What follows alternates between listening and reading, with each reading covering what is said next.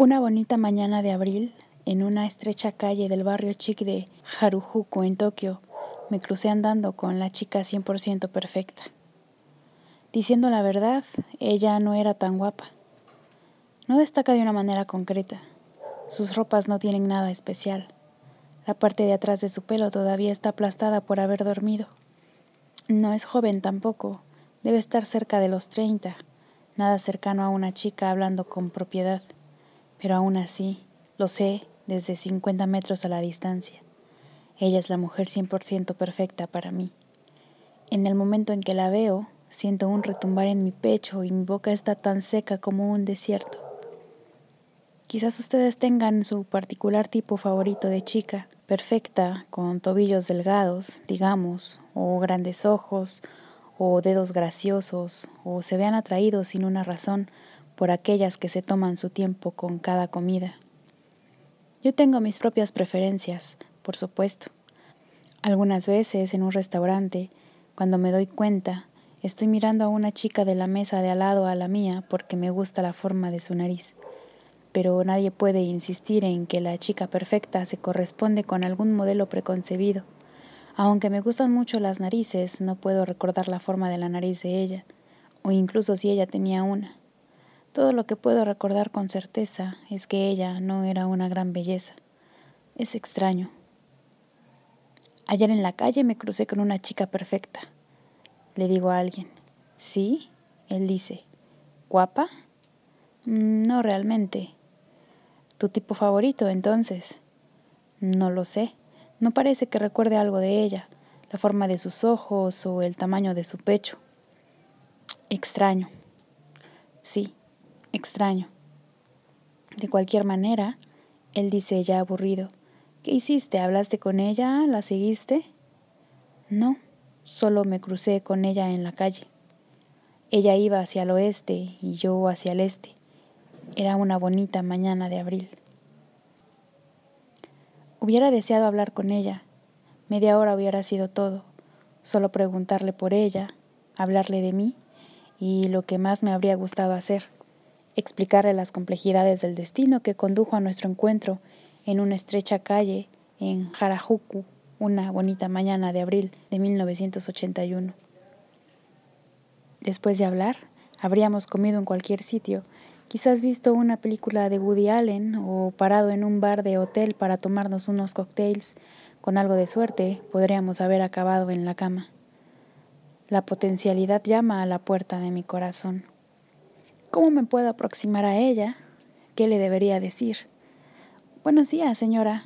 ¿Piensa que podría compartir media hora de conversación conmigo? Ridículo. Hubiera sonado como un vendedor de seguros. Perdóneme, ¿sabría por casualidad si hay una tintorería abierta a las 24 horas en el barrio? No, igual de ridículo. No llevo ni ropa sucia, en primer lugar. ¿Quién va a creerse una cosa así? Quizás la simple verdad lo haría, Buenos días, usted es la chica perfecta para mí. No, ella no lo creería. Incluso si lo creyese, ella no querría hablar conmigo. Perdón, podría decir, puede ser que sea la mujer perfecta para ti, pero tú no eres el hombre perfecto para mí. Podría pasar, y si me encontrase en esa situación, probablemente me querría morir. Nunca me recuperaría de ese shock. Tengo 32 y esto es lo que significa hacerse mayor. Pasamos frente a una floristería. Una cálida y suave brisa de aire toca mi piel. El asfalto está húmedo y siento el olor de las rosas. No me atrevo a hablarle. Ella viste un jersey blanco y en su mano derecha sostiene un sobre blanco que carece de sello, por lo que deduzco que ha escrito a alguien una carta. Quizás estuvo toda la noche escribiendo, a juzgar por las ojeras en sus ojos. El sobre podría contener todos los secretos que ella hubiese tenido siempre. Avanzo un poco más y me doy la vuelta. Ella se pierde entre la multitud. Ahora, por supuesto, sé exactamente qué debería haberle dicho. Habría sido un discurso largo, demasiado quizás para haberlo desarrollado adecuadamente. Las ideas que se pasan por la cabeza no son nunca muy prácticas. Bien, hubiera comenzado. Érase una vez y terminado. Una triste historia, ¿no cree? Érase una vez un chico y una chica. El chico tenía 18 años y la chica 16. Él no era especialmente guapo, y ella tampoco. Solo eran un hombre y una mujer solitarios como todos los demás, pero ellos creían con todo su corazón que en alguna parte del mundo había un hombre y una mujer perfectos para ellos. Sí, ellos creían en un milagro, y ese milagro ocurrió realmente. Un día los dos se encontraron en una esquina de una calle. Esto es increíble, él dijo. Te he estado buscando toda mi vida. No lo creerás, pero tú eres la mujer perfecta para mí. Y tú, dijo ella, eres el hombre perfecto para mí, exactamente como te había soñado en cada detalle. Es como un sueño. Se sentaron en un banco del parque, se cogieron de las manos y se contaron sus historias el uno al otro, hora tras hora. Ellos ya no estaban más solos habían encontrado y sido encontrados por su pareja perfecta. Qué cosa maravillosa es encontrar y ser encontrado por tu pareja perfecta. Es un milagro, un milagro cósmico. Mientras conversaban sentados, sin embargo, una pequeña, pequeña sombra de duda enraizó en sus corazones.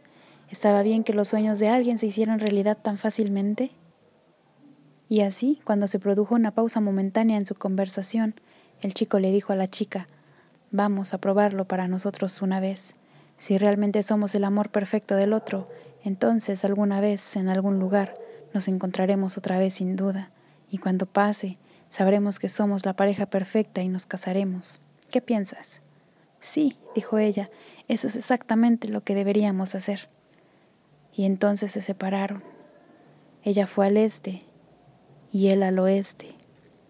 La prueba que habían acordado, sin embargo, era innecesaria.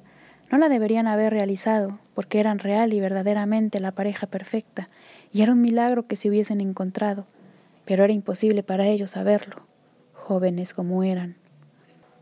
Las frías, indiferentes olas del destino continuaron sacudiéndolos despiadadamente. Un invierno, el chico y la chica cayeron enfermos de una terrible gripe y después de luchar entre la vida y la muerte, perdieron la memoria de sus años más tempranos. Cuando se dieron cuenta, sus cabezas estaban vacías. Fueron dos brillantes y decididos jóvenes, sin embargo, y gracias a sus esfuerzos constantes, fueron capaces de adquirir otra vez el conocimiento y el sentimiento que les posibilitó volver como miembros hechos y derechos a la sociedad. Gracias a Dios, se convirtieron en ciudadanos que sabían cómo utilizar el metro o ser capaces de enviar una carta especial al correo. También experimentaron el amor, otra vez, algunas veces, como mucho al 75% o 85%.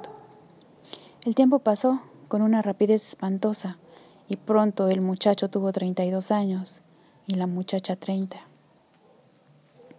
Una preciosa mañana de abril, en busca de una taza de café para comenzar el día, el muchacho andaba del oeste al este, mientras la muchacha, teniendo la intención de enviar una carta, andaba del este al oeste, los dos sobre la misma estrecha calle del barrio de Harajuku, en Tokio. Se cruzaron en el centro mismo de la calle. El destello más débil de sus memorias perdidas brilló tenuemente por un breve momento en sus corazones. Cada uno sintió un retumbar en su pecho, y ellos supieron, ella es la mujer perfecta para mí. Él es el hombre perfecto para mí. Pero el brillo de sus memorias era demasiado débil, y sus pensamientos ya no tenían la claridad de catorce años antes. Sin una palabra, se cruzaron, desapareciendo entre la multitud, para siempre. Una triste historia, ¿no cree? Sí, eso es. Eso es lo que debería haberle dicho.